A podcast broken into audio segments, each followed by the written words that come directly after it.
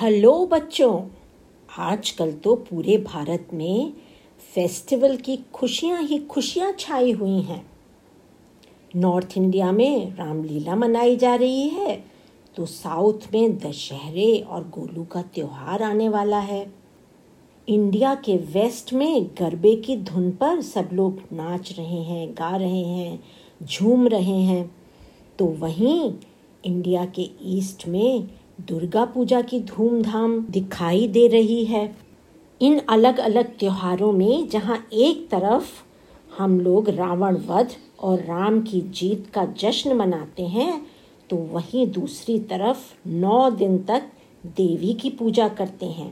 इसे नवरात्रि का त्यौहार भी कहते हैं। नवरात्रि मतलब नौ रातों तक देवी माँ की पूजा करना। बच्चों, दुर्गा पूजा के त्यौहार में जगह जगह पर माँ दुर्गा की सुंदर सुंदर मूर्तियाँ लगाई जाती हैं और पंडालों में खूब सजावट होती है। तरह तरह के नाच गाने के प्रोग्राम होते हैं।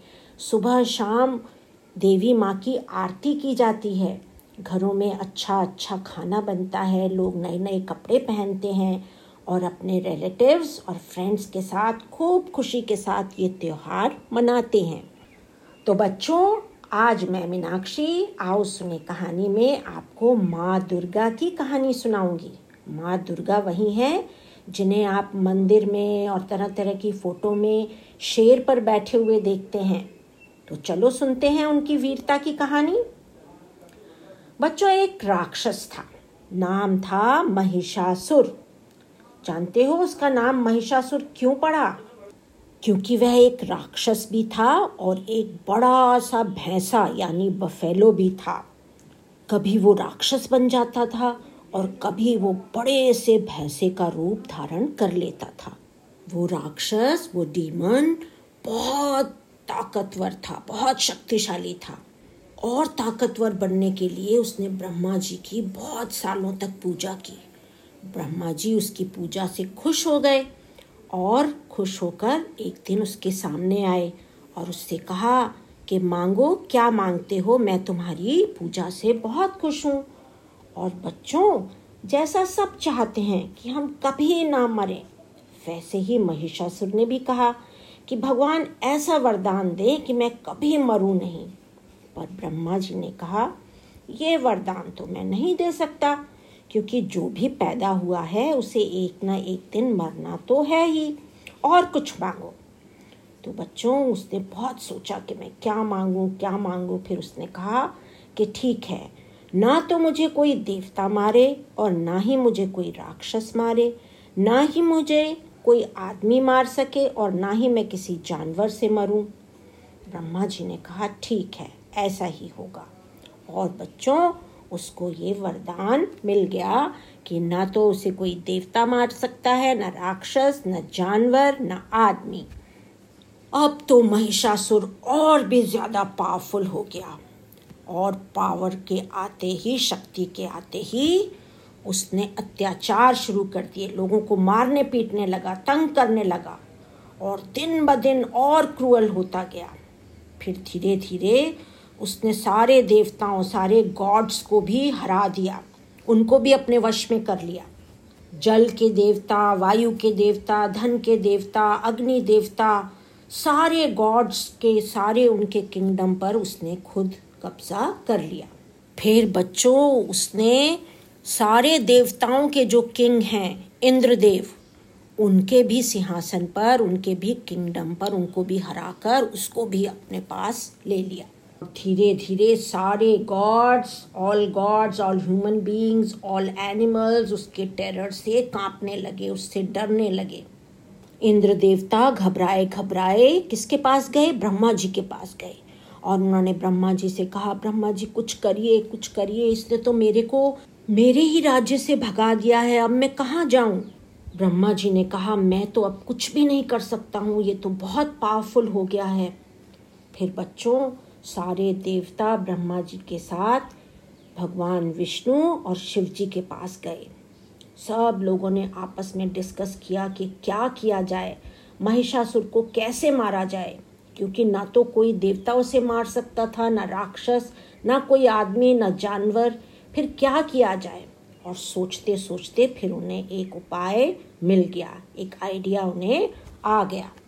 फिर तीनों गॉड्स ने, ब्रह्मा, विष्णु और शिव जी ने अपने अपने शरीर में से अपनी ऊर्जा यानी अपनी एनर्जी बाहर निकाली। तीनों की एनर्जी एक तेज लाइट के रूप में एक गोले के रूप में बाहर निकली। उस लाइट में से एक सुंदर सी औरत निकली। ये औरत ही आद्या शक्ति यानी माँ दुर्गा थी। तो तीनों गॉड्स की पावर जो थी, वो इन देवी के अंदर, दुर्गा देवी के अंदर आ गई थी। और बच्चों, इन देवी के दो नहीं, बल्कि दस हाथ थे। और फिर सब गॉड्स ने अपने अपने वेपन्स उन्हें दिए। विष्णु जी ने अपना चक्र उन्हें दिया, शिव जी ने अपना त्रिशूल दिया, किसी ने उनको धनुष बाण दिए, किसी ने तलवार दी, किसी ने कटार दी, किसी ने फरसा दिया। इस तरह से सब गॉड्स ने अपनी अपनी ताकत जो थी, वो देवी दुर्गा को दे दी और देवी दुर्गा बहुत शक्तिशाली, बहुत पावरफुल हो गई। ये देवी शेर पर सवार हुई। इन्हीं देवी को हम अम्बा जगदम्बा महिषासुर, मर्दिनी कई नामों से और दुर्गा के नाम से जानते हैं। तो बच्चों, ये देवी शेर, यानी लायन पर बैठकर महिषासुर को मारने के लिए निकली। और इनकी शक्ति और इनकी तेज को देखकर सभी राक्षसों में खलबली मच गई कि कौन है ये औरत? कौन है ये स्त्री जो इतनी इसके शरीर से इतना तेज निकल रहा है और उसमें इतनी पावर दिखाई दे रही है? तो देवी जो थी, देवी दुर्गा, अपने शेर पर बैठकर एक एक कर राक्षसों को मारती गई। राक्षस तरह तरह के वेपन्स निकालते, पर दुर्गा जी के पास तो और भी पावरफुल वेपन्स थे। इसलिए राक्षसों के वेपन सब टूट जाते थे, कट जाते थे और देवी दुर्गा जो थी, वो जीतती जा रही थी, राक्षसों को मारती जा रही थी। जब महिषासुर की सेना के सारे राक्षस मरने लगे तो महिषासुर खुद निकल कर आया कि देखूँ तो सही, आखिर ये कौन है जो हमारे सारे इतने लोगों को मार रही है? और वो बड़े घमंड में था कि एक औरत क्या कर लेगी। मेरे सामने तो वो टिकेगी ही नहीं। मैं इतना ताकतवर हूँ, इतना शक्तिशाली हूँ। फिर बच्चों, नौ दिन तक महिषासुर और माँ दुर्गा के बीच में भयंकर युद्ध हुआ। तरह तरह के वेपन्स इस्तेमाल किए गए। लेकिन बार बार जो थी देवी दुर्गा, वो महिषासुर के वेपन्स को तोड़ देती थी। वो अलग अलग रूप बनाकर आता था। कभी वो भैंसा बन जाता था कभी वो कुछ और बन जाता था, लेकिन देवी दुर्गा उसका पीछा नहीं छोड़ती थी और उस पर लगातार उसको मारने की कोशिश में लगी हुई थी।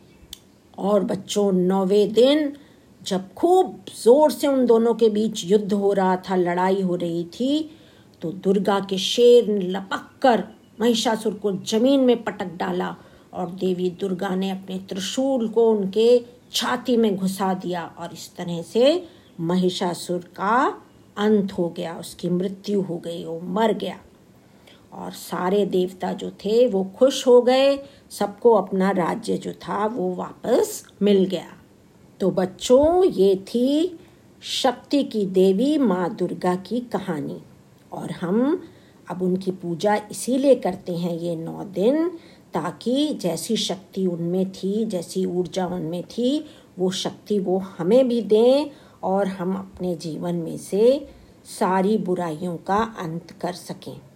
और दूसरी बात बच्चों, वो हमें ये याद दिलाती हैं कि अगर हम पावरफुल हो जाएँ, हम में बहुत शक्ति आ जाए तो हमें महिषासुर जैसा हरगिज नहीं बनना है, दूसरों को तंग नहीं करना है, बल्कि अपनी शक्ति का प्रयोग अच्छे काम में ही करना है।